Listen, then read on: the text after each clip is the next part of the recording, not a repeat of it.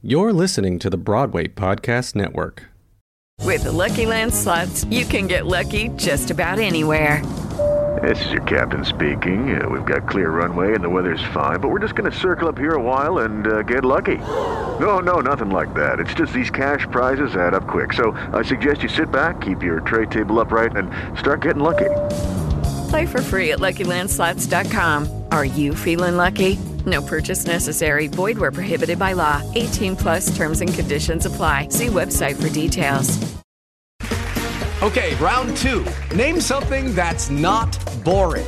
A laundry? Ooh, a book club. Computer solitaire, huh? Ah, sorry, we were looking for Chumba Casino. That's right, ChumbaCasino.com has over 100 casino style games. Join today and play for free for your chance to redeem some serious prizes. ChumbaCasino.com. No purchase necessary, forward prohibited by law, 18 plus terms and conditions apply. See website for details.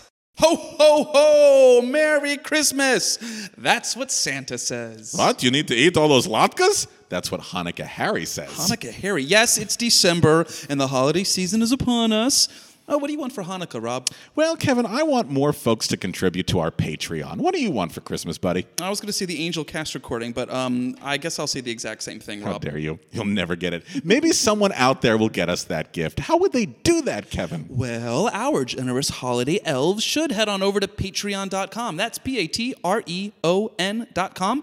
And then search for Behind the Curtain Broadway's Living Legends. And then you can set up a monthly donation. Even a dollar a month helps us out. Your contributions help us continue doing what we are doing. We are self funded, so we need your help. Have another PBS tote bag.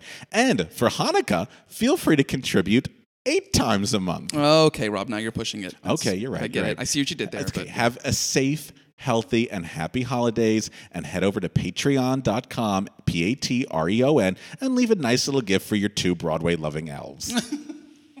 you liked that line, didn't you? Did actually.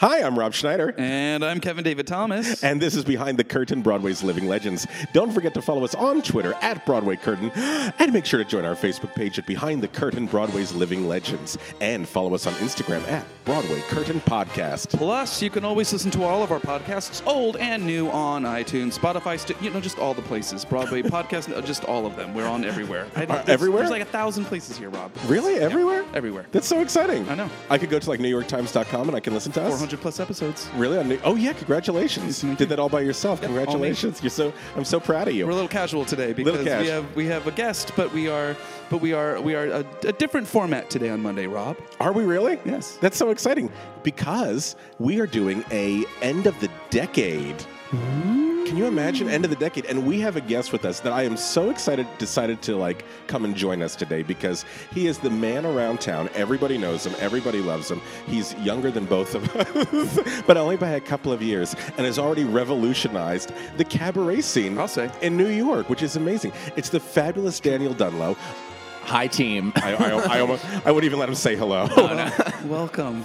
of Green Room 42, which in how long has it been around now? Uh, it's two and a half years. We'll be three in, in February. in three, I'm going to say two and a half years. This is Yeah. incredible. It is totally revolutionized how cabaret performance is getting done in New York Yes. City. It's made it affordable. Yes. It's made it really, really incredible, and it's really l- heightened. heightened raised the bar. Yes. So Well, Daniel, thank you. Thank yeah, you. it's really Yeah. incredible. There was a void there, and I feel like you really, I don't know if you even knew that you needed to fill it, but you did fill it. it and was an accident and yeah. it happened. and it's, those, are- those are beautiful serendipitous Yeah. things that have happened, and it really is. uh, I, I wonder if you like knew growing up that this is exactly what you would be doing at this point in your life right now. when we're gonna we're gonna talk about all the musicals that we saw, and I had no idea that this would be the you know the, what would be happening in 2020, but it was helpful. Yeah, so that's fun- you know, wonderful. I, I, our hope with this podcast is that you know, 50 years from now, people are going to be listening to it to see how you know Broadway was operating in like 2020 and stuff.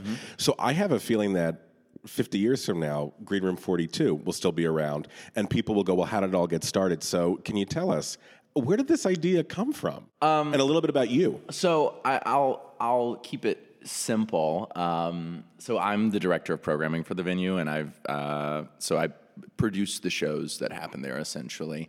Um, and there was a, a space and an idea and a credit card, and um, we did it and.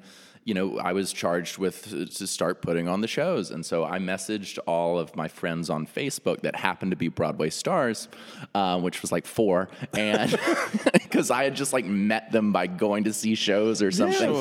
And Lilius White responded, and she said, she said, "What you doing Valentine's Day?" And I was like, "Well, we're not really supposed to open till June," but she said, "I want to play Valentine's Day."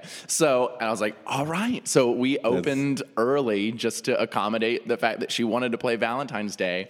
And then everything that happened from there was just kind of like following and reacting to what the industry wanted and what the industry needed.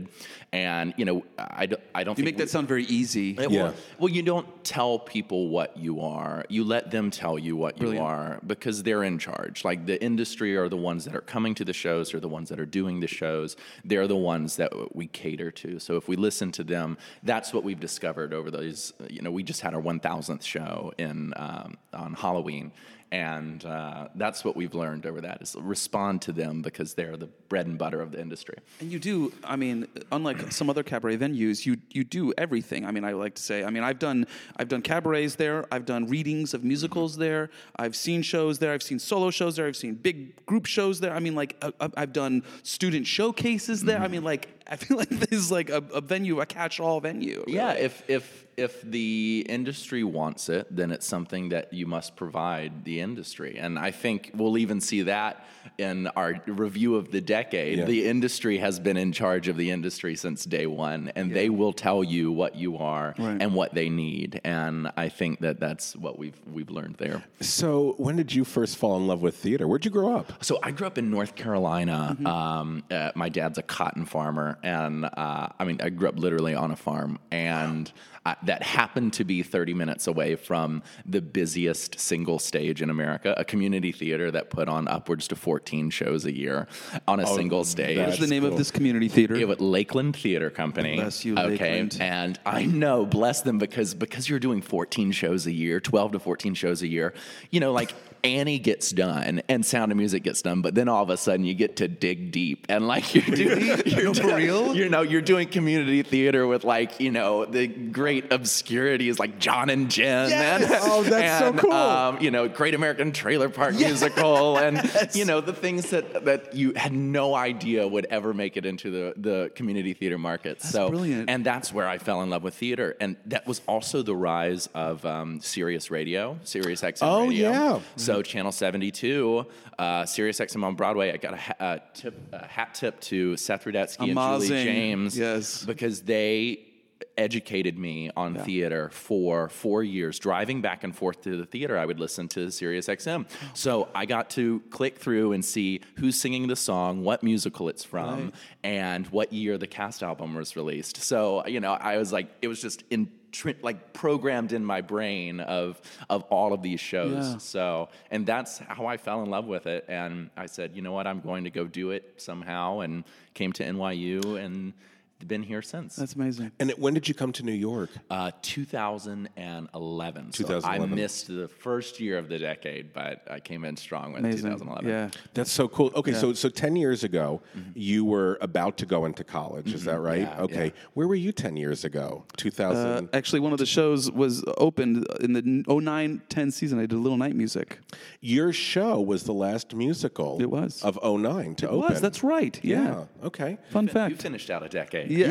You finished That's out right, a, we a finished real, it real out. decade. So that's okay. So that's where you were. Yes, where were was, you? I was just starting my first year teaching at Penn State. Oh, no way. At Penn State. Yeah, yeah, yeah. So that's where I was. Had no idea that you know, ten years later, I'd be living in New York. So I know, and, and we were on our podcast was over four of these ten years. If you really think about it, we did Oh my all- God, four wow. years. So a, a third of it over. a li- a We- li- yeah, we we covered were we've covered. So at and least stuff. we've because when we got to two thousand, what was it, four, 15, 16, I thought, oh, well, I know these Yeah. shows because we started really getting heavy into the you know the business of learning. Oh these yeah, shows, you know? absolutely, absolutely. Yeah. So okay, so then let's let's jump in. What was the first show of the decade you remember seeing? Um, we have we actually have a list in front of us of every single musical that opened in the past ten years. So I would have seen the first was um, the the juggernaut of Spider-Man, Turn Off the Dark. Oh my god! Um, that that piece there, I, I remember. I convinced my mom to take me, and it was between um, Spider Man or I think Bonnie and Clyde was running at the time. And you know, I was telling mom, I was like, "All right, we have two options, mom. Option one, um, the guy who wrote Jekyll and Hyde wrote a new musical, or we can go see what everyone's talking about: Spider Man, Turn Off the Dark." And it was in previews. It was like one of the first performances, and Oh, so with, with the nerd kids or whatever. Oh like, yeah, it- we saw version like 1.0 of Spider-Man that ended up like by the time they closed, they were on like 3.4 or whatever.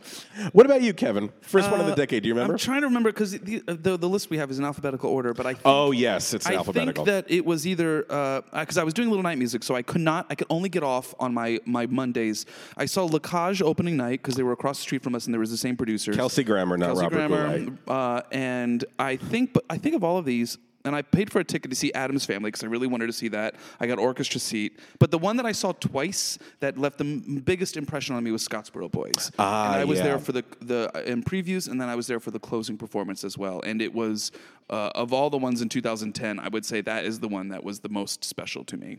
S- uh, Scottsboro Boys. Yes, Yeah. even though it was not a big hit, and it should have been, but it was it was absolutely beautiful. What about you? Well, I was going to say it's so interesting if you're looking at like the first year of the decade. We have things like American Idiot and Mm-hmm. Andrew Jackson, and um, uh, uh, uh, uh, ju- just went out of my Come head. fly away. Come Fly Away was uh, the Sinatra thing, the Twyla Tharp thing, Oh my goodness. which flew right out of the marquee. Totally forgot about that yeah, one. the poor marquee. Did the marquee Yeah. do okay this decade? I The can't remember. marquee has produced very little this decade. No, it's Oh, no. okay.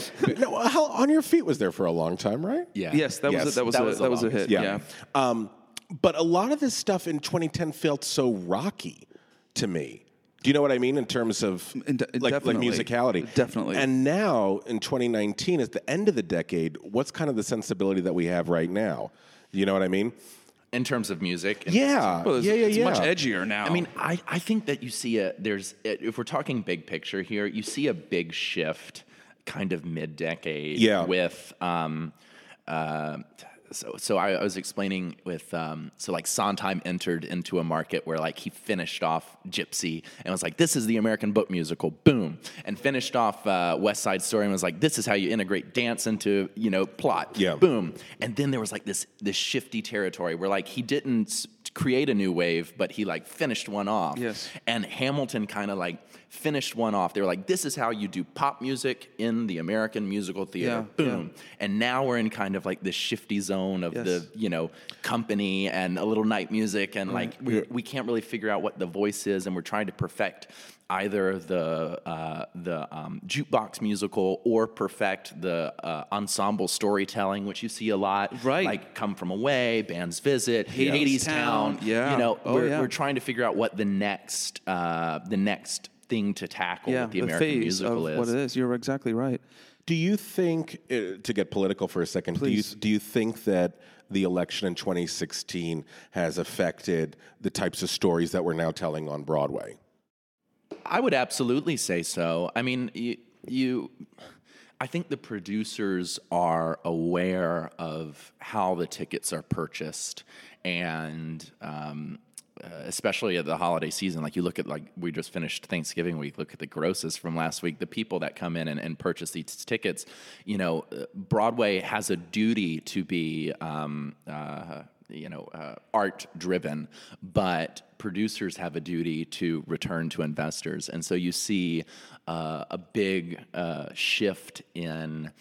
You know, uh, safer moves, and the safer moves are you know things like m- movies turned into musicals, which isn't unknown, which isn't unheard of. Like we've been doing that for, you know, Sweeney Todd was an opera turned into a musical. So like you know, we've been turning things into musicals for a long time, but the safer moves of these jukebox musicals, these recognizable titles, And the- investors aren't always Democrat, you know. I mean, of course, so of they're- course. So some Oh, yeah. edgier, m- like funkier stuff might not mm, get invested in as I- readily as a jukebox musical or something that's a Absolutely. little more, quote unquote, tourist friendly. I think it's so interesting to note that in the last decade, which was what do, what do you call those? The aughts. I guess the so. aughts. Uh, that, in, that sounds so Shakespearean. Ought eight. Aught eight. I can't say aught eight. I, Aught eight. yeah. Where were you in aught eight? Oh, Art Four was a good year. Ah, yes, I bought an iPod Shuffle. Come here, kids. You're not my kids, but I'm going to talk to you anyway. Um, that when, like, when we were after 9 11, and in the midst of the war and you know the all that stuff it seemed that there was so many escapist musicals coming out and a lot of comfort food musicals Yeah. Um, that the movies turned into into musicals and what i think so interesting to note in this decade is that when obama gets elected because it's 2010 we weren't even like a full year into his presidency yet a lot of the musicals after that seemed to be so optimistic if that makes sense we're, so, we're there's there's always this little sense of hope and then after 2016 the musicals start to get a little bit grittier They're a little and darker. a, little Yeah, darker, definitely. and a little bit more ensemble based, which is all. It, it seems like the message that the, de- the latter half of the decade is going to be about is the community. Mm-hmm. Your community is more important than the individual. Absolutely, you know what I mean? It- it's, Oh, yeah. You see that I think in Jagged Little Pill. You see that in Hades Town. Okla- Oklahoma. Oh, woke, Uh, woke, Oklahoma. Oklahoma, as the kids as, the, as the kids say. So, I, w- yeah, I was just curious to see if that if that has any impact on it. But like you were saying, the producers know what the people want at this time. Where do you think ten years from now musicals might be, I hope, or even that- five years? Sorry, I hope that 10 years from now, some wonderful producer has figured out how to do the jukebox musical, how to, how to, uh, uh, you know, in the same way that Hamilton came along and put a nail in the coffin with pop music into the American musical, Mm-hmm. I'd like to see someone come along and say, this is how you treat a jukebox musical. out of all the jukebox musicals there are, not even of this decade, what do you think is like the that's that comes closest? The closest is Jersey Boys. Yeah. The closest is Jersey Boys. Beautiful and a close second behind that. Um, but I'm sure that a lot of listeners and you all can agree that the um, the spectrum on which the jukebox musical can land seems a little bit wider than the, the other musicals in terms of Yes. good to bad. Um, Right. Oh, yes. So and I'm assuming what you liked about Jersey Boys was there was a real attempt at using the music to further the story. Absolutely, and not being afraid of uh, you know. It, Broadway is Broadway's musical. Musicals are musicals, and entertainment is entertainment. And oftentimes in a jukebox musical, you have to recognize that the songs are entertainment, and not being afraid to say, and then I wrote this song, and then they performed the song for entertainment's sake. Um, Beautiful did that beautifully. yeah, um, yeah. In that, I- oh, sorry. In Ring that, you know, there was one moment in the show where sh- they used the music outside of the context of performance. They used it to further the plot, and it was very powerful. Yeah. Oh yeah. I think we will see uh, w- the the trend of what Hal Prince started with musical dramas. I do think we will see more of that as well on the other side of the spectrum. You know, things like Ben's Visit Come From Away, Hades Town. Um, I think we'll see Dear Evan Hansen. We'll see more of these sort of serio like musicals that are. I think that will audiences will take to them even more. We're kind of educating people. I think that and tourists especially that hey, this is a viable option other than Mamma Mia, for lack of a better musical, I- or jukebox musical. But you know, something else. I think we will continue to see uh, edgier and darker and more play-like material Yeah. be musicalized and be popular. What would you say out of out of all the jukebox musicals that opened in this past decade? Would you say was the best? Would you go with Beautiful or? Because I mean, we we had things like Well, I mean, gosh, we could just run down. I mean, the list. Come fly away. After Midnight, that was sort of ish. Uh, I think one of my favorites, m- uh, not production wise, but musically, it was Motown, just because I think that music is just. Oh, yeah. And it, it worked. It was, it's Barry Gordy. I mean, what's wrong with that?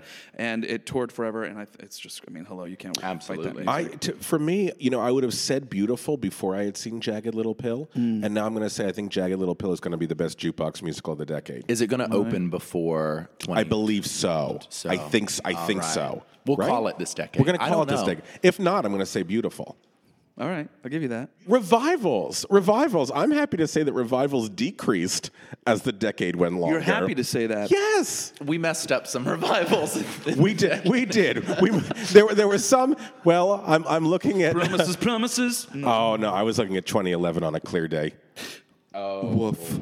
You can see a playbill because that's all I kept looking now at. that. I saw Act One. Did you really? and that's all I saw of it. Oh, 2011 Follies though was wonderful. Mac, the With cast Bernadette, with uh, yeah. Bernadette, uh, Jane Hootyshell, Yes. Oh, uh, and the Marquis, uh, that was Jan the Marquis. Maxwell. Jan Maxwell. Um, yeah, that was her last Broadway credit before she passed. Yeah. Uh, the, okay, so you li- you like that Follies. What other revi- we had the Gershwin's Porgy and Mm-hmm. I Bess. was just gonna say that, Not to and- be confused with Neil Simon's Well- Porgy and Bess. that seemed to be a trend this year Uh, so- in this decade, right? Like- We Putting- But always putting- talk about that in our Tony Awards. Oh because- uh, yeah, yes. to put the, Yeah, you the have to put the- estate's yeah. names above Yeah. the title, as if they need more attention. Yeah, like, why- Oh, why like, is that? You see Oklahoma on a marquee, and you're like, oh, who wrote that? Look at this. I think it's Who are interesting- these new kids? Right. and you know, and we're starting to get into the phase of taking a revival and and re, and a re, redoing it a little bit. You know, Douglas Mm-hmm. Carter Bean redoing Cinderella to make it a little more woke, if you will. You know, and trying to take that and make it Oh. updated a little bit, just so she's not so you know a damsel in distress, but try to update a little bit. That's because that that sort of paved the way for other shows to sort of reinvent them a little bit. Even though Oklahoma wasn't.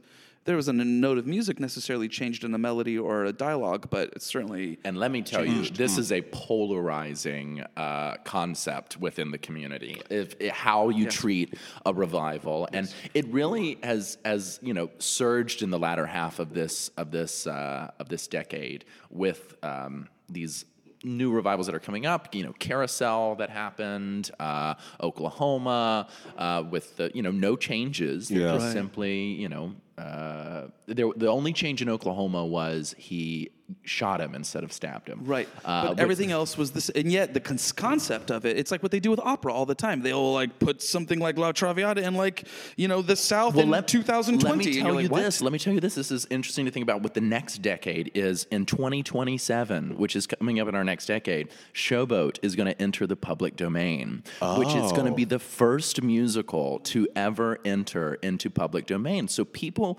we're going to see in the next decade this kind of trend of reviving revivals and moving things, taking things out. People are going to do with musicals what Peter Brook did with Shakespeare in the 70s, and they're going to set Wow. it on Mars. They're going to put in songs. They're going to move what they want. And I know it's going to. There's going to be a lot of legal battles to you know keep that from happening. But our next decade is going to introduce a world of I didn't even American think of That's that. so interesting. American musicals. And yet we still have directors, you know, like who we just interviewed, you know, doing like a Music Man, and it's very much firmly rooted in the traditional sense, presenting to Americans, you know, the way it was done, with update, you know, like. But Hello Dolly was like It was a time machine. It was a glorious I mean, time a- machine. in a beautiful way. Yeah. Uh, and having present day actors still acting as they do today, but in this world that was. Is it a reality? Yeah. yeah. So, what was your favorite revival of the 2010s? Well, you just said it. It was Hello Dolly. Yeah, it was I mean, pretty- come on. Uh, I I, mean, remember talk at the about end epic. at the end of the title number in Hello Dolly, I saw that thing six times. All right. oh, I know. I saw all of them. Oh Wait, um, who was your favorite? I'll bet. Yeah. I mean, I I love. I'm only starstruck by one performer in the world, and that's Donna Murphy. I, she could walk into a room, and I like. I will cry. I will tear Yeah. up Yeah. when I see Donna Murphy. I love that. But Bet. Midler, Hello, Dolly, all in equal font, you know? And at the end of the title number, I remember I leapt to my feet and I just raised my hands to the sky. I didn't applaud, I didn't yell, I just raised my hands up, and I, that was my only reaction. I just stood there taking it in. I love that. That I is love that so, much. So she was so bet bet. It's it was an experience. It, it was magical. It- it- I'm gonna go. It was a religious experience. Absolutely. I, this is this sounds so horrible to say, but I always feel like uh, being a theater goer. I hate to say this. Is it's an addiction. Do you know what I mean? It's an addiction. when it's when it's great. But you when it- always like you always remember like that first high that like got Mm. you into the theater, Oh, and every experience after that is trying to like get that same Oh, high again. And it very rarely happens especially the older we get. the older you get. But that Hello Dolly, you were like, yep, Yep. this is why I do it. This is why I, I will come. This is why I will Oh. pay. everything down to the orchestrations to the uh, the dance. I mean, everything. The, even the cast album, you know, copying the way it was done in 1964 and the Pearl. Now, you can you can say what you want about Scott Rudin, but he- I think his audience's enjoyment is always his number one priority. Well, I think he's trying I to really- get the high that he had when he was a little Yeah. one, you know, because he loved he loves theater, you know. I also would throw in Color Purple, c- that revival. I think, Talk- Oh, speaking of- yeah. Speaking of, religious experiences, when she got done done with I'm Here. I mean, I stood up. I didn't, it was the only time in my life, my wife Yep. and I were in the audience in the orchestra, and I didn't think, oh, should I stand? Should I not stand? You knew that it was It was like standing ovation Yeah, time. it was just like I had to stand up and say thank you. I mean, it was. Un- I, well, I get chills just thinking about that that performance. Spring Awakening. That was I missed beautiful. it. I missed it. I didn't see it. See, now was that beautiful. was one I, I, s- I s- Really? yeah, I saw the first one when it first came out, and I was like, oh yeah, okay, this is fine. Like I'm, they, they have mics in their pockets. That's nice. And then, They have mics in their pockets. and then seeing this that Michael Arden did, that to me was stunning. It was his debut as a director too, wasn't it?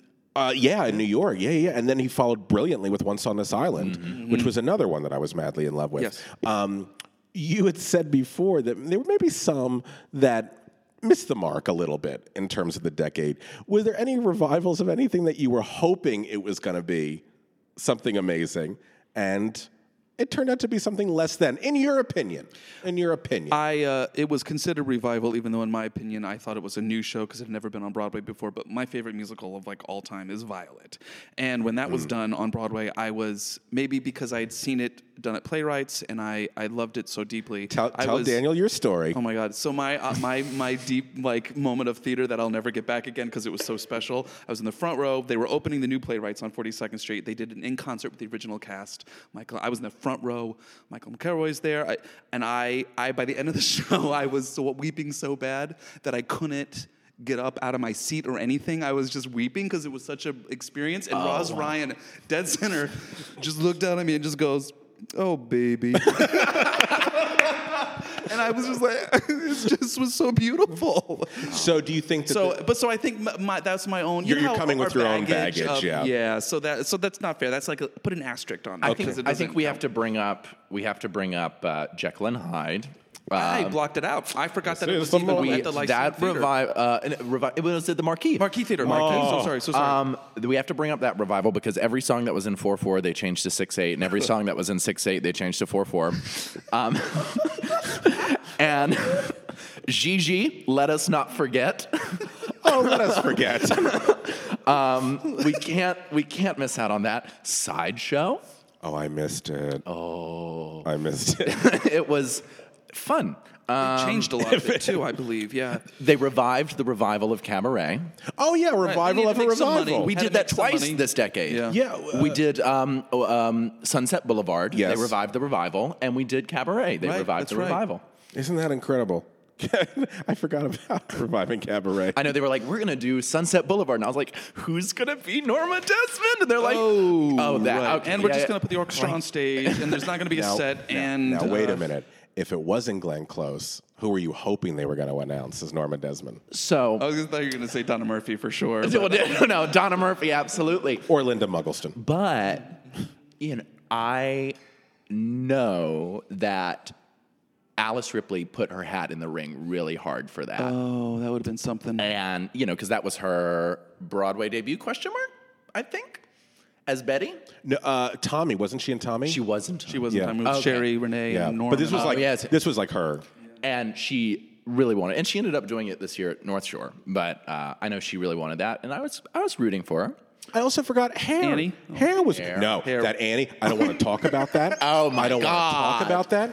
How dare you bring that up? You should have given me your trigger warning. Because that, that Come was here, Rob, sit on my lap. That was not. I want to just like that picture. Oh, did- I have to show you saw that photo. oh i saw it and i saw i didn't see jane lynch i saw faith prince Oh. who like everyone we have broadway has been rooting for faith prince since day one true Yes. all right we love faith prince Yes. and they put her in annie that annie So that those those were our revivals that maybe missed the mark. Okay, now let's talk a little bit about shows that surprised you, musicals that surprised you that you were like, okay, I'm going to go see this because it's playing on Broadway. I love a Broadway Uh-huh, musical, and you left going, well, that was incredible. Bright Star.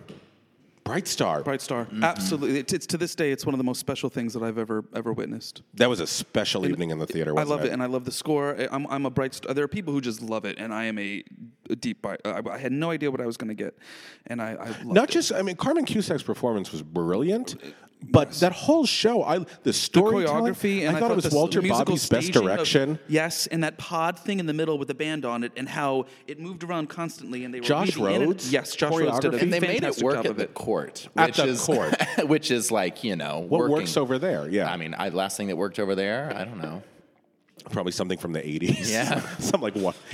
so, anyway, um, yeah, okay, cool, cool, cool. So, Bright Star was yours. How about you, Daniel? Uh, So it can't be left unsaid that I loved Chaplin the musical. Yes, Tell- let's- tell us- let tell let us a little bit. Let us go to your.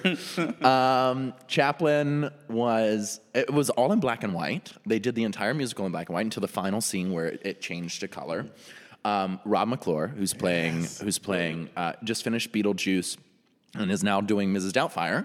Um, he was played Charlie Chaplin. Was Tony Get the Tony ready, 'cause, Was yeah, I mean- Tony nommed for Chaplin? Right. in a performance that did not run very long.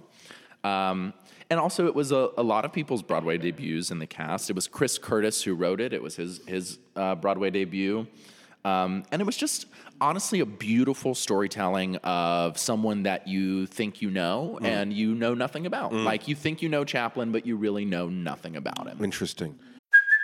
Hey, it's Kaylee Cuoco for Priceline. Ready to go to your happy place for a happy price? Well, why didn't you say so? Just download the Priceline app right now and save up to 60% on hotels. So, whether it's Cousin Kevin's Kazoo concert in Kansas City, go Kevin, or Becky's Bachelorette Bash in Bermuda, you never have to miss a trip ever again. So, download the Priceline app today. Your savings are waiting.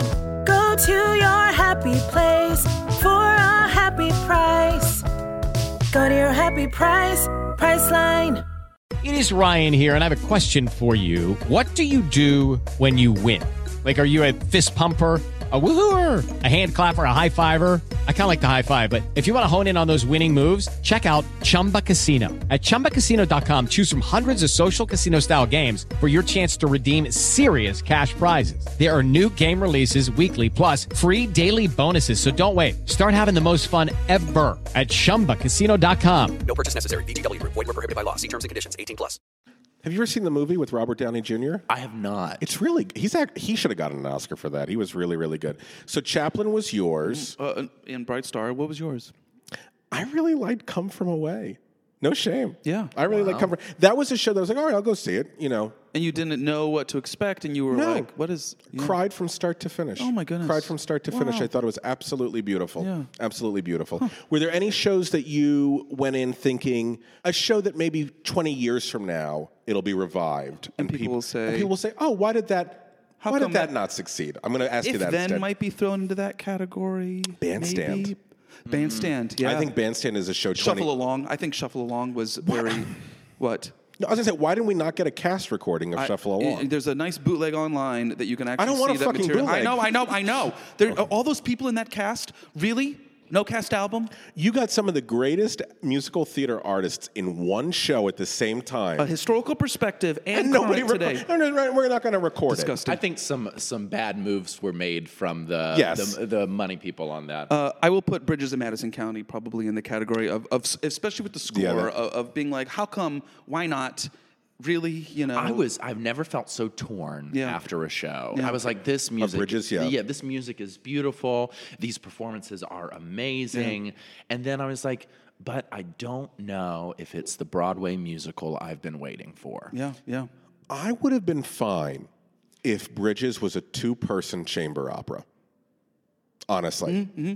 I would have. I would have been absolutely fine with that. I don't know if we needed that.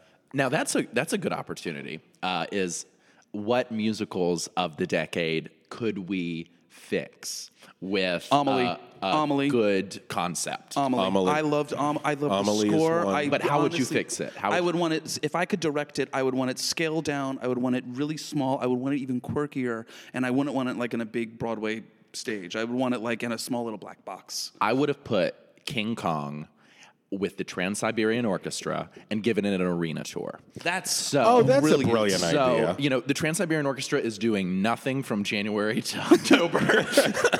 So Eh, call him up. and calm and good. an arena tour with with King Kong and just music. Because it didn't and know the what it puppet. was. Because I, I, my- my wife and I went to see it, the Act One, and we we because we wanted to see the puppetry, and then but we and I I'm gonna be a little shady, but I, we giggled during the, the the book scenes and and the and the songs that were to further the plot because it just seemed so silly, and yet I was blasted away by the puppetry. So Mm. you're right. I, that's such a brilliant idea. What about would you fix? What would I fix? Yeah, or, or how would you do one uh, one of these a little differently, Mr. was- Director Man? No, I think Spider-Man? No, no, no, no, no, no. B- Bandstand to me. You really love that, yeah. I what I liked about Bandstand because I saw it four times. My best friend made his Leggy, debut in yes. it, so I had to like see it over and over again. And every time I saw it, I was like, "There's something here. There's something here. It just needs to be focused." I, that was my thing. I was like, I think there's something really special here. It Just needed to be focused. Big Fish was a show that was so hard for me because I sat there for most of the show being like, what, what am I watching? And then the last 15 minutes, I was sobbing uncontrollably. And so was everybody around me. Everybody who kept like shuffling their playbills and like looking up. All for those 15 minutes were so connected. Like Rocky. Like Rocky. Like Rocky. like Tina. yes. So I don't know. That's Yeah, th- that interesting. bandstand is one that I would love to like jump into at some point. I think s- we'll see Scottsboro again someday, and people will say, "How how was that not a big hit?" I I, I would venture to guess. Which one did you say? Scottsboro Boys. Oh, Scottsboro Boys. Yeah, I'm- if I know. then, you said you mentioned if, If then, yeah, just I. I, I it, it ran for quite some. It was there time. for a while. It did. I think we forget. At a huge house at Yes. the, the Richard Rogers. My favorite, my favorite if then story Yes. was it was intermission, and I was sitting behind this old old Yenta couple, and the husband looked at his wife and said, "If I stayed at home, then I'd have a good time." I was like, I sat next How dare to, you. J- to Jason Robert Brown at If Then. Oh. And I won't say anything else. Tell me later. I did ask him, however, I said, What does leaves too high to touch, roots too strong to fall mean?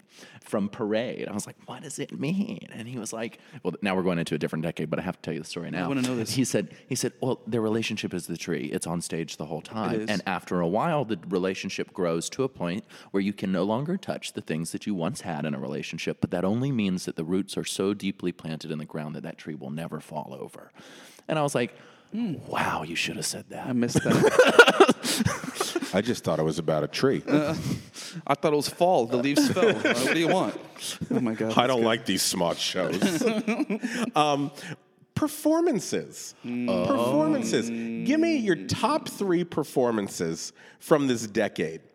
Top three performances. Mm. I know that's kind of tough. well, first and foremost, Cynthia Riva. We already talked about her. We already know Yeah. why. Color Purple. That was amazing. I, it- going back, if you remember, early in the decade, um, there was the Sondheim on Sondheim, and it was one of the last performances of Barbara Cook. Yeah. And I have to say, to have, to have seen her live, and while she was definitely, you know, winding down a little bit, uh, it was still to, to witness her on stage and to be in, in, the, in a room with her. Uh, that was something I'll forever take with me. That's beautiful. Um, yeah, I mean that was like truly, truly special.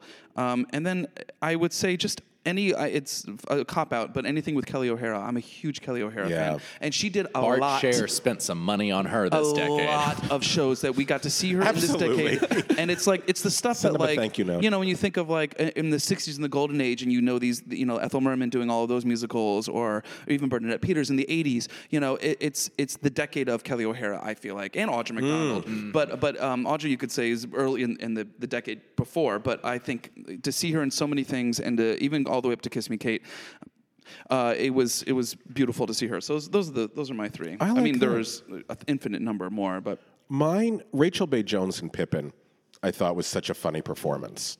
yeah, Right? Yeah. That's that was Yeah. exciting to see. Forgot about Pippin. Right to see, and uh, Patina Miller obviously, but yes. Rachel Bay Jones came out and took a role that usually I think is a oh my throwaway gosh. role. Well, and the songs she has to sing are always kind of like, I guess I'll miss the man. and Oh, she was Okay. brilliant. Um, Sydney Lucas in Fun Home. Oh, Mm-hmm. good old Sydney. Wanted her to win the Tony. She was amazing.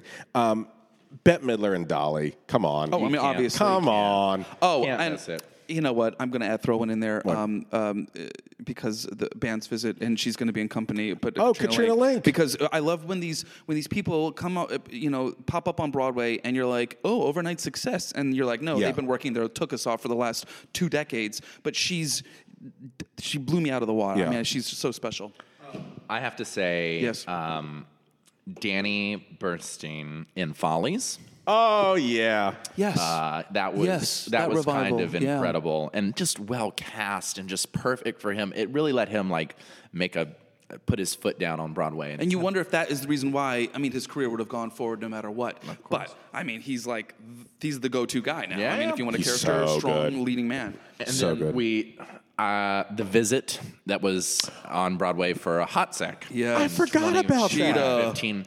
It was Cheetah Rivera and Roger Rees, and I'm putting them together. Rest I'm in putting them peace. together Yes, good because the together they put performances on that. I sat there and I watched it, and I said, when these people are when this musical closes and these people are gone, they're taking this with them. Yes. No one else is going to do this like like this. Like they they are the last remaining sources of this type of performance. And of that kind of, mat- I mean, it's like one of the last Cantor and Ebb. I Yeah. Mean, so it's it's really the, sort of the end of an era in many ways of that it was style. wonderful. And then I have to give uh, a shout out to our, our friend uh, Jennifer Simard and Disaster, So who gave funny. who gave the funniest performance the show. I have ever seen on Broadway. She was She was great. the show. And you know, I think everyone always says, "Oh, a great performance is you know grandiose and big and depth and so in depth." But honestly, like she showed us how a great performance can be just hilarious And comedy. Yeah. Good comedy. Oh my God, You know? she was Yeah. a masterclass. Yeah. Also, a masterclass in comedy. I thought Brooks Eschmanxis as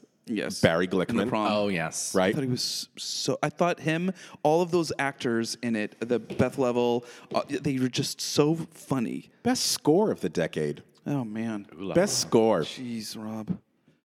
What do you mean, geez? Oh, there's just so many good ones. I know. I mean, leap of faith. You can. I mean, scandalous. You can give me three or Uh, so. You know, scandalous. How dare you? They scandalous some of the- needed Regis Philbin. To be fair, uh, I think some. uh, This is a good question because some of these are, will be great scores that were not on maybe s- you know uh, great shows. In other words, I, there's so many cast albums that I listen to of old shows where I'm like, oh my god, I love this score. The show, eh, it's okay. Yeah. Such as? like I, I, I c- I love. The Last Ship. I know I talk about it a lot. I love that score. I love the Bridges of Madison County. I think that score is it's it, it is so. And the fact that Jason Robert Brown wrote the Bridges of Madison County and Honeymoon in Vegas in like one year. I mean, and, and they both were on Broadway around the same exact time. Is blows my mind because they're apples and oranges. Well, I think Hamilton's the best score of the decade. Um, but if we're going to set that aside for a while, uh, I will say Honeymoon in Vegas was a gem of a score and of a book and of a musical that that um, should have should be running right now. Uh, I think I well, Fun Home. I, I mean, she's my favorite composer ever, Janine Tesori, and so I think Fun, Fun Home, Home is like was- a really solid, solid. But you know, my score. favorite work of hers, it's in the different decade, but it's Shrek. I think David Lindsay Oh, wow. Abair, Mm. Mm. Pulitzer Prize winning playwright, wrote the lyrics Yeah, yeah, and yeah. she did the music. And in a it's- very Disney, and they were controlled by the movie studio, and they were really held under like. A, but they made art out of that. you Yeah. know? Yeah, Hamil- I mean Hamilton was a great was I think maybe like the the best score of the decade, but right behind it, I'm going to put the prom. Yeah. I, am with you. I'm i with thought you the on prom that. was fabulous. I thought the ladies improving her song in Act Two is the best eleven o'clock number in this decade, if not since you Yes. know the yeah, as Yes. long back as I can remember. in recent absolutely, musical theater. absolutely. God, she knocked it out of the Oh park. I love Bridges. I love the score to Bridges. A totally different texture. Yeah. but I love the score to Bridges. you know, and under a- a score that doesn't, uh, I, I know- maybe on, falling under the category of things we might hear again someday and be like, oh wow, that was interesting. Woman on the verge of a nervous breakdown. Oh, yeah. I, I saw it in London and they retooled it and they they kind of I don't want to say fixed it, but they they definitely updated it. Worked really really well, um, and I think that has a really fun, fascinating score. I mean, of course, uh, David Yazbek is you know we know that now, but um I, and so yeah, that was definitely something that was special Oh, to you me. know, I'm sorry. The Book of Mormon score. Yeah. Also, I took. You know what's so funny? We we've been, we've been almost doing this for an hour, and it's this is I think the first time that we're mentioning things like Book of Mormon, Hamilton. and Hamilton. right, I was like, oh yes, that's Like, right, how did yeah. these two juggernauts, Yeah. It's a dense decade.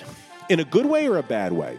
I mean, I think half of it's good and it's still running, and half of it in a bad way.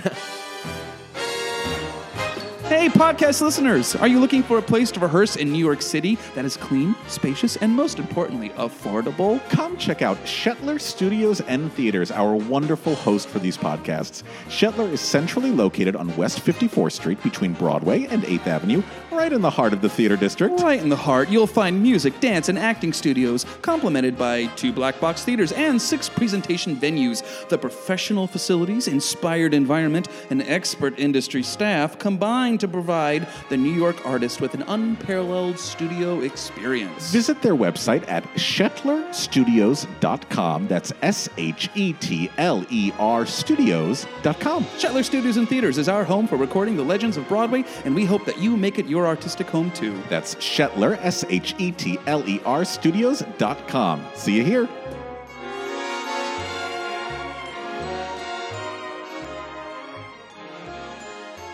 What do you think was like one of the weakest decades for musical theater? The 70s. The 70s? I, I can't. I was going to say 90s. I, yeah. Unless you really liked Juan Darion, A Carnival Mass. That's a. 70s has some, some, uh, peculiar material in, in my It's very taste. transitional. um, yeah, it's, and uh, as we were talking earlier about like the you know Sondheim was finding his voice in the '60s and '70s, and like what, and so was the American musical. Like we were going through a big shift in um, you know. Uh, um, uh, rights uh, and the Mm-hmm. women's rights movement, and um, as well as It was like civil rights, it's gay civil, rights. civil I mean, rights, yeah. everything. And we're trying to find what the the voice of the American musical was, and they started pulling a lot from like European works, and so Yes. you get like a lot of Right. you know. Then we landed with like, okay, I've got it. Phantom and Les Mis and uh, Wow. you know and Cats and we started landing there and it was a very shifty shifty time those 70s and Yeah. into 80s I'm going to say 80s. You, you didn't eat it really? I think that there are some interesting pieces, but I think with the epidemic and so many people dying and like a generation of artists gone, I think you can see the void there because of the British invasion and all of those shows that came in. You know, I think that's not a coincidence. Uh, and yeah, I think that it that we just lost a little development in that decade. I think. Yeah, ni- the 90s, 90s. for me. Talk to me. The 90s. Well, I think because at least in the 80s, even though the AIDS crisis was happening, so many of the artists who did die of AIDS still had work coming Some work, yeah. out in the, things like, you know, Michael, Chess. Oh, yes. No, Dreamgirls or David Yeah. James Carroll, like stuff, Yeah. stuff like that. But the 90s, I think, is like where you really Just really feel it. Because what, like 95, what is it? It's like two musicals Oh, are yes, you're nominated. right. It's Sunset Boulevard and Smokey Joe. Oh, you're right, and or like '91 or something like you've you've you've got like Cy Coleman still pumping them out, but where's the young artists of Yeah. that generation? Yeah. Yeah. Flaherty and Aaron's later on in the '90s, like '90, you know they. La- but later yeah, on, but yeah, I you're think right. t- yeah, really good point. And then like you have these like little bursts of good years. Like '91, I think, is a really good Mm-hmm. year. And then when was Ragtime? '98. Seven. Because it was the same year Lion as King. Cabaret. Oh yeah, So '97, then you have like this burst, and then like at the end of the decade, it's like, well, we're going to give Best Musical to Fosse, and then we're going to give it the next year Contact. to Contact. Yeah. Oh. Contact's a brilliant. uh, Don't get me wrong, I think it's a brilliant No, I show. know, But, but- I don't, does, is it a music? there were like only question mark. yeah, yeah. It's interesting. That's also that's why I always say the '90s to me. Fascinating. And I think that's when we definitely started wrestling with how to, in, you know, what is the score? What is the American Yeah. musical score? Yeah. And, you know, you're playing around with things like Rent Come Along, which kind of show you, oh, it can be this, and it pushes it a little further and a little further until we get to Hamilton. Yeah, and so now where's it going to push next? I think I think our our keys are the ensemble storytelling with like folk music and instrument based work. That's very music centric. You look at Hades Town, look at the band's visit, look at Come From Away. Like it's all um, uh, earthy in its orchestrations and uh, string driven. Mm. almost acoustic like Oklahoma. I mean, it's Oh, fully, fully. I mean, yes, they're mic'd, but I could hear the voices and almost unmiked. as When's the last time? instruments. When's the last time you saw a timpani in a new musical? Right. you know, it's it, they they don't make No, them. you're gonna have to go to Lincoln Center to see a revival. in Yeah, order to Yeah, see yeah. that.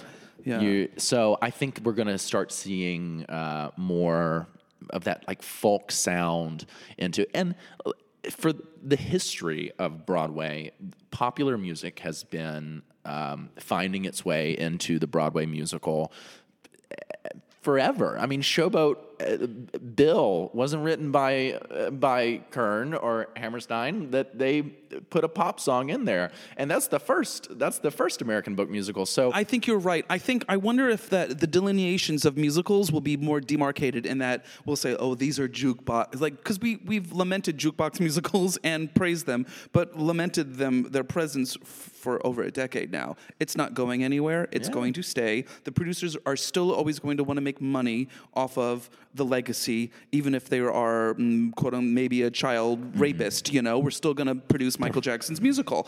You know, Well, Or Johnny I went Depp's there. I'm sorry, I musical, went there. Which is Um, about Michael Jackson's glove. Did Am you I, see Oh I that? know, I know. Yeah. So I don't think that will ever change. I think we're just going to accept that that's just a category. It's going to be ever present. But I do think you're right. I think that folk musicals and the earthier type shows, theatrical type shows, will will still be a mainstay here as well. I think we'll have both. You know. directors, directors from this decade that you thought, my God. Thank God we found Rachel Chaffin. Thank God we found Rachel Chafkin. I mean, we didn't, Holy find, we shit. didn't find her. She worked. She worked her ass but off. thank to- God more women are directing on Broadway. Absolutely. I mean, Some of the greatest shows this year were directed by women. Uh, this year, so this decade, um, Diane Paulus, yes, Jagged Little Definitely Pill, made a mark on Broadway. Rachel Yes. Chafkin, and Pippin, and uh, you know, Natasha Waitress, and, Pierre, you know, Hades Town. He's, uh, Susan Stroman had had um, Scottsboro Boys. Let it, gave us Big Fish. And, Big you know, Fish. at the end of hers. and Bullets Over Broadway. Hat tip to uh, William Ivy Long for his work in this decade. Uh, Yes. it was Oh my like God. s- Four or five shows a year. What a fucking factory! what a factory! Well, he lives there literally, so you know, Yeah, in, his, uh, in his studio. Yeah, I mean, but Rachel Chafkin to me, I think, was the highlight of this entire I decade. agree. I agree, and I can't wait to see more what, what she'll and do. fi- and you know she they finally found producers that believed in her concept and what she could do for Broadway and now everyone who said no along the way is eating their hat because uh, you know she she has pioneered a new way of storytelling that is um, inclusive that is beautiful and always driven to the art and the art first that I think is is wonderful And I think that's what makes the art form so special is that they are there are always in historically individuals who came along and broke the mold. You know, even if you go back to Hal Prince or whomever, you know that they they because we, just take it for granted that you know 30 years from now we're going to be like Rachel Chavkin. I mean, she always did. It. She always- she was Yeah. always great. She was always wonderful. She, But there was a- she's breaking the mold right now in our generation. Yeah, there was a time where she was, uh, you know, directing Natasha Pierre in a tent, and they were doing everything they could to get someone to notice it and take it somewhere. And they had the support from a lot of places, but they were just fighting every step of the way. And you know, you look at the whole Natasha saga that happened on Broadway, uh, which is another thing we could talk about. Oh, yeah. um, sagas or you know things that sagas of the Broadway uh, Do- do- decade. should we- should we- well, I, want, I just want to say, I wonder if, just like we wouldn't have Hamilton if we didn't have In the Heights, I wonder would we have Hadestown as we know it if we didn't have Natasha Pierre? Because they are, I Absolutely feel like not. they are, they are akin in their style a little bit. you know what I mean? We, I don't think this decade can can be mentioned without mentioning social media, and Oh, mm, uh, definitely. Well, that's how we had Be More Chill, isn't it? that that's what I'm wondering is if there's going to be more shows like Be More Chill, which is where the fans were the ones who said who this make- has to- Well, I think I think that what we've learned in this decade is right now um, sixty percent of tickets are purchased by tourists, and that seems like a lot. uh, uh, for the Broadway theaters, that seems like a lot, but when you consider that 100% of Phantom of the Opera, 100% of Chicago, 100% of The Illusionists uh, is pur- are purchased by tourists, Wicked, New, yeah. yeah. new new musicals that are taking these smaller houses are really made by New Yorkers and made by Westchester and Jersey and Long Island and I think uh, social media has created an opportunity for the youth to now make a musical, uh, cr- make buzz, but it still has to be sustained by those bridge, tunnel, and New Yorkers.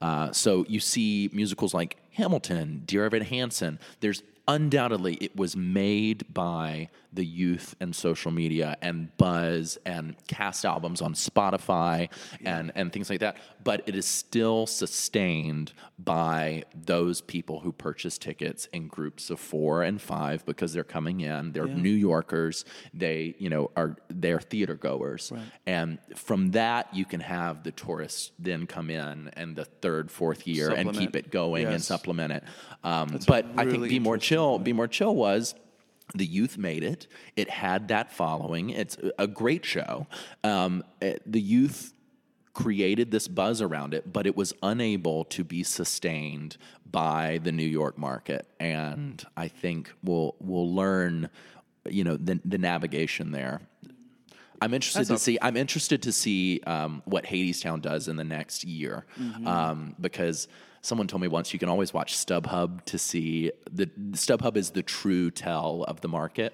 Oh, the don't- resale, 'cause the everyone res- resale because yes. you know don't listen to whatever the theater's pricing at or look at StubHub How high- how- how high much more people are- are willing to pay uh, to see the show. That's that's really interesting. And you know, if you watch StubHub, you can really tell. Right. Like there's some shows even on ho- this holiday week that you could grab on StubHub for fifteen bucks, twenty bucks. I've never thought to look at StubHub. That's for receipts. But that's how much the show is worth on the day of the show. And if you, that's. I'm interested to see what these shows like Hadestown and even even the ones that have been there for a while, um, Dear Evan Hansen, how they get sustained over the next year. It'll be really interesting to watch over the next decade how these things Yeah. are working.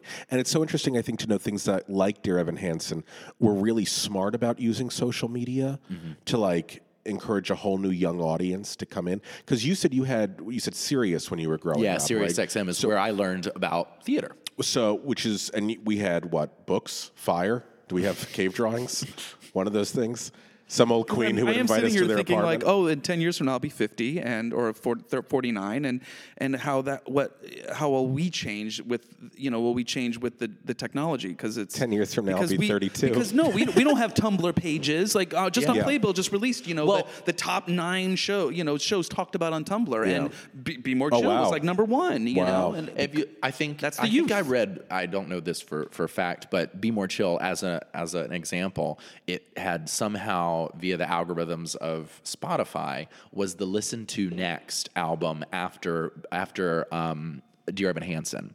So if you're listening to Dear Evan Hansen, like you know, Pasek and Paul don't have an incredible uh, like at that time when Dear Evan Hansen was, they didn't have a lot of other albums. to huge listen catalog, to. yeah, a sure. huge catalog. so Dogfight, yeah. somehow now the cast album of Be More Chill uh, Mm-hmm. was the next to listen to. And that's kind of what propelled it on. And that's Yeah. why I say, you know, when people play the Green Room 42, I'm like, if you don't have an album, get an album. Because if they're listening to Hadestown and you're the listen to next, like, Yeah, you you're know, right. the, the- you need you need a cabaret show, you need an album, you need demographics on who buys your tickets. And, you know, that's what makes you a market. Talk about phases, of, you know, and I, I, don't, I don't want to non sequitur, but you know, like we, we always lament how there's no more, there weren't cabarets like there were in the 80s or the 70s, you know, people doing lots of cabarets like Barbara Cook and P- P- uh, uh, Patty LaPone.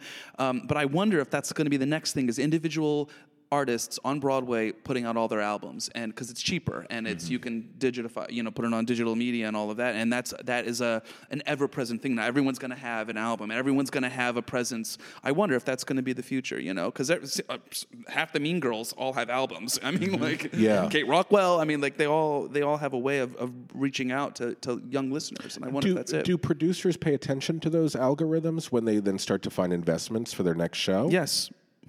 Yeah. if, if I've got money I'm going to use every resource available I don't know.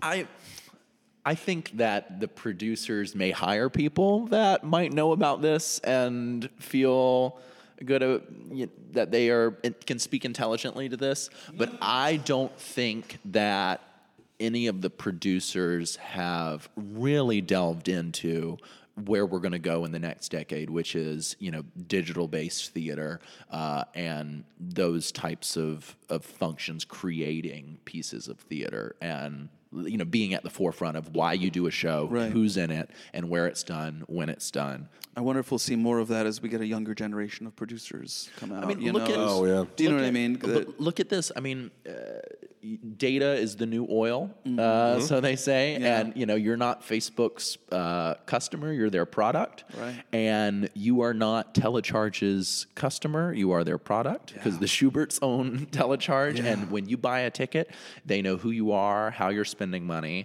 when you spend money, and what you want to see.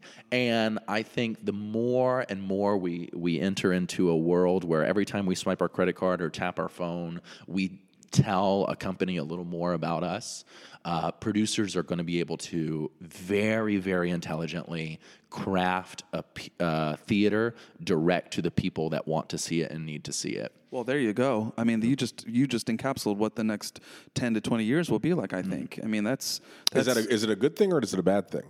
I don't know. I don't know. I mean, there's something I- I like. I'm a little old school about it. Like, I love the whole uh, uh, pitch a tent, put on a show, Yes. sp- spaghetti against the wall. Like, is this gonna stick? Yeah. Um, but you know, I, I- like you talked about the the Michael Jackson musical, I I th- don't think they would be doing it if they didn't already know they were going to make money. I oh yeah, hundred percent agree. They they these shows know when they come in that they're going to make money. You uh, anything with a big, a limited engagement that has a big star, like for the first time ever, s- uh, th- these stars and I won't name the show or who, but they're saying, "I am going to do this show until it recoups. I promise you that."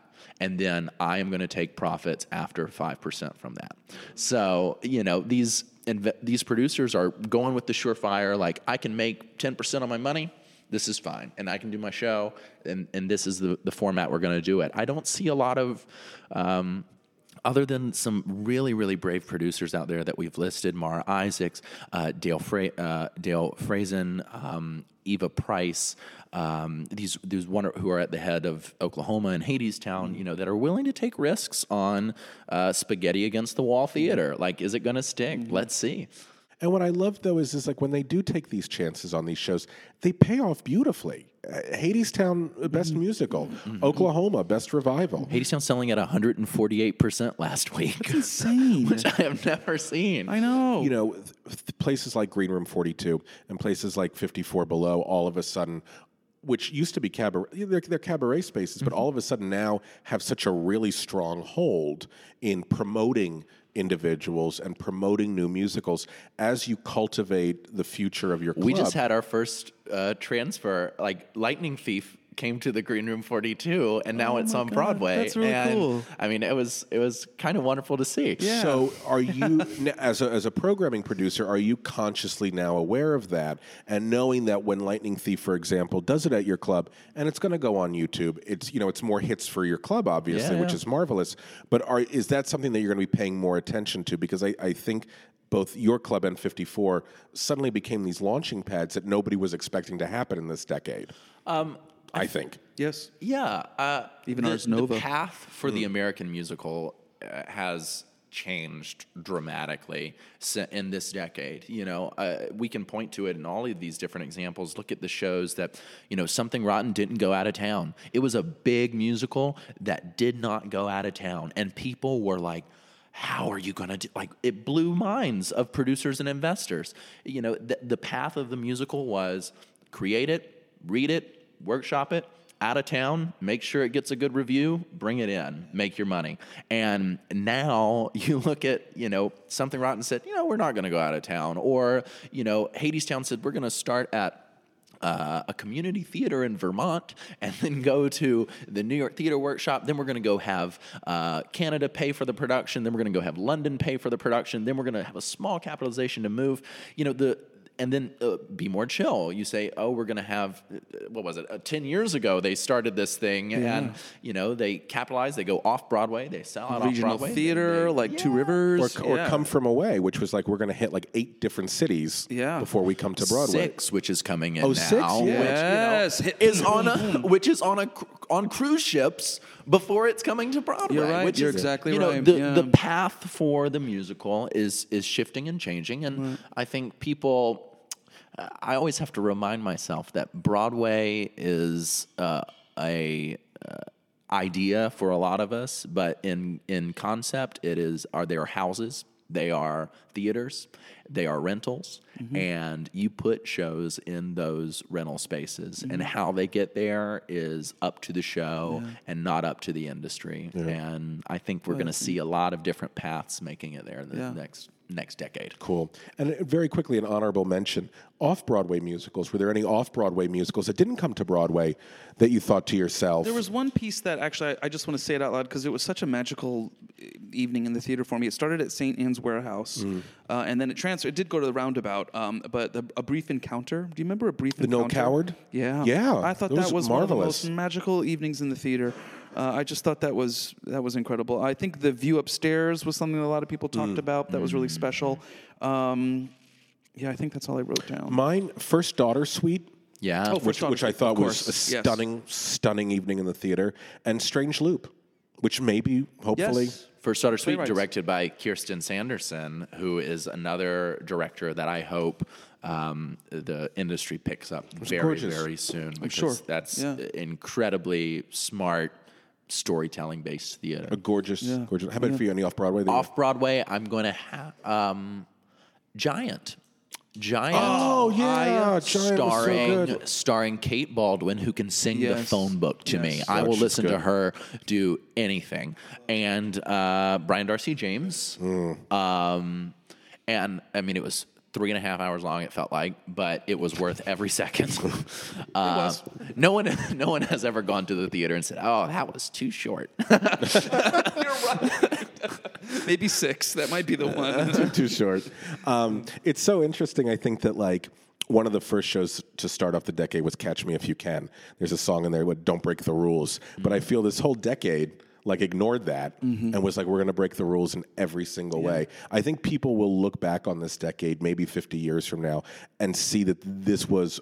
A really magical decade and a seismic shift in how things get put on, how things get produced, how stories are being told. And so I'm interested to see if like 50 years from now that that, that prediction is actually a Hey, correct yeah, one. You're right. So Uh, yeah, I I think you know, we we haven't said it enough, but Hamilton came in this decade. Hamilton was right in the middle of the decade too. Yeah. It's a good halfway mark. Hamilton was the kind of like uh, cornerstone of the of the American theater. I that, agree. that like you know you look back on these pieces like West Side Story and Yeah. Showboat and you know Yeah. our our Phantom of the Opera, and then you point to Hamilton and Yep. say this is a catalyst for change and shift in the way that Broadway is going to operate. Do you do you think this is my question? The big thing about Hamilton was it was taking hip hop music and putting it into a musical. Have we? Do you think we're going to see more musicals that use I don't know hip hop, but maybe popular music to tell? But it's still rooted in musical theater. I mean, like all the stuff that he did is still all of the tropes that he learned from all of his teachers. You know, like even Sondheim who learned from Hammerstein. You know, I think that if it's if it, yes, I think we'll see more. But I think it's still ha- in order for it to be popular, it's still got to be rooted in the foundations of, Yeah. of what Yeah. we love. I think. I, I I um I think that I think that like I said earlier, that's a nail in the coffin. Like we did that. Like we as the Broadway community said this is how pop music goes into theater. And this is how it's done very, very well. Um, and I think now it's time for a new challenge for Broadway, and where we'll find out Yeah. what that is. We'll Yeah. find out where Yeah. where it wants to go. Yeah. Amazing. Well, tune in ten years from now. Yeah, we'll see you then. When, when we when the three of us are still back here Talking about the 2020. Talking about the twenty. oh my, that's crazy. We'll all be up to our knees in water because of New the York will be climate under- change. Because yeah. we'll be underwater by 2030. Ooh. That's going to be shows on water. My Esther Williams musical will finally come to fruition. on the waterfront. Your Esther Williams. I Thank can't- you for going back there. I That can't was wait. fun. Lynn, Oh Lynn will my write the goodness. lyrics. We're Yes, very indeed. excited. Daniel, I cannot even tell you how much we appreciate you Oh, coming it's in. my pleasure. Very insightful. And so, yeah, first of all, you're, you're brilliant. You don't need anyone to tell you that. But please go over to what's your website? Greenroom42.com. The greenroom42.com uh, is for for all the greenroom projects, and be on the lookout because we've got a bunch of really fun things gonna happen in 2020 that I'm so excited to to be a part of. You'll tell us off air, right? Yeah, yeah. Um, and also, and Kevin and I will just reiterate this one more time. If you have not gone over to Green Room 42, you have to, you just have to do it. It's now become an institution. In three short years, it's it's changed ex- the landscape of how cabaret is being done in New York. Um, it's incredible. There's no there's no food and drink minimum. Is that No, no correct? food and drink It proves that you don't have to break the bank, but still you can you're you're you will see great art, high top shelf art, and yet you can main, you can sustain that. You can like you can go a couple nights a week and it's actually it's doable. I mean, it's really so thankful and we didn't think it was possible. Um, and it, it is. And I know you've got a lot of people that are helping you in putting this place yeah. on, but every time you Da- Daniel, you you au- you automatically seem so many times like a one man operation because you're opening the doors, you're you you you open each show. I've seen you at the light board every once in a while. Um, it is so nice to see someone who's so passionate about what they do and have it rewarded in so many different ways. So Well, I used to do 14 shows a year at uh, the theater, the community theater, Yeah, it was and such I good did the training. lights, and I did the sound, and I helped with the But- sets, and now I get to do 14 a week. but I will say this: you, it, I've been with you uh, many times, um, and you've uh, with readings with uh, a, a student who is doing their own cabaret. You always bring the same energy. You always open the show with, so- you know, you make everything seem like it is the best thing possible. and I think I do commend you for that because I think that is you make everyone, no matter who they are, Tony Award or not Tony Award, who, whatever quote unquote status there is, there isn't any because you treat everyone the same. We're all artists and we're all there. And I just I I love that whenever I go into that space, you always feel special. Thank you all for doing your podcast, which Oh. has kept me entertained for quite some time now. Oh, Good. Oh, thank so you. Um, this is great. And listeners, send us your thoughts. Yeah, what do you think? of Best what- shows what we of the said? decade, best performances, all that fun stuff. Snubs. Snubbed. Those are- what did we snub? What did, we, what did we snub? What did, Uh, we, what did we snub? leave out uh, today? Yeah, I'm wonder. I'm wondering. You know. Oh, I'm already looking at li- the Don't- list. don't do being it. Like, Listen, oh, Strata Jones, let's no, like Tony Sheldon and, and uh, Priscilla, Queen of the Desert. like Oh, uh, it was so good. Andrew Reynolds and Book of Mormon. We didn't Yeah. talk about Rocky. We didn't talk about the Les Mis revival. Wonderland. We didn't talk about It Should Have Been You with Tyne Daly. We didn't talk about Oh, Dames at Sea revival. jeez. We barely graced School Amazing of Rock Grace. wasn't even set out loud. I know Cats came back. Cats came back. oh my God, Christian Chenoweth was on Broadway twice. There's- oh my God, there is on so the much we forgot. 20th century, head over heels. The My Fair Lady revival. Oh my God. Oh my okay. Fuck everlasting. Sorry, folks. I, I we're expecting snub tweets. Uh, okay. We get it. We will Oh, talk to you. Kristen Chenoweth on the 20th century. Did you just say that? Oh yeah. That goddamn what a good performance. Okay. Okay. All right. Till- Till next time. Bye. Today's episode was recorded at Shetler Studios on 244 West 54th Street. Visit Shetler Studios to book your room today, and you could be as cool as us. That's S H E T L E R studios.com. And a big thanks to our sound editor, Daniel Schwartzberg, and social media manager, Bethany Ann Selecki. And friends, don't forget, we want more folks to hear these incredible stories, and that's where you guys can come in and help us out. Yes, in order for people to find out about us, we need lots of ratings on iTunes. The more ratings, the more they'll come up in searches. So head on over to iTunes, search for Behind the Curtain Broadway's Living Legends, click on our logo, click on ratings and reviews, then write a review and leave us five stars and make us feel as special as Eliza Doolittle on Eliza Doolittle Day. Or you can leave us one star and make us feel as bad as Annie did in that weird production in Boston where Annie dreamed about being adopted and then ended the show back in the orphanage. True story, Rob was there. I saw it. So head on over to iTunes and make us feel even more special than we already do.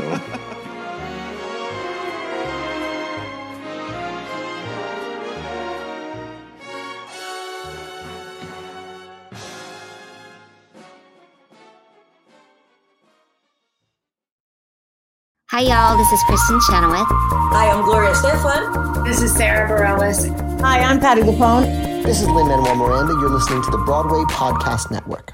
Step into the world of power, loyalty, and luck. I'm going to make him an offer he can't refuse. With family, cannolis, and spins mean everything. Now, you want to get mixed up in the family business? Introducing The Godfather at ChumbaCasino.com. Test your luck in the shadowy world of The Godfather slot. Someday, I will call upon you to do a service for me. Play The Godfather now at ChumbaCasino.com. Welcome to the family. VGW Group. No purchase necessary. Void where prohibited by law. See terms and conditions. 18 plus.